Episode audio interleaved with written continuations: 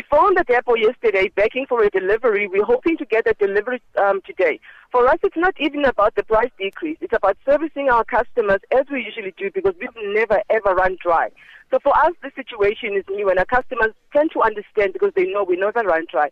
So we're hoping to get that delivery today regardless of the price decrease.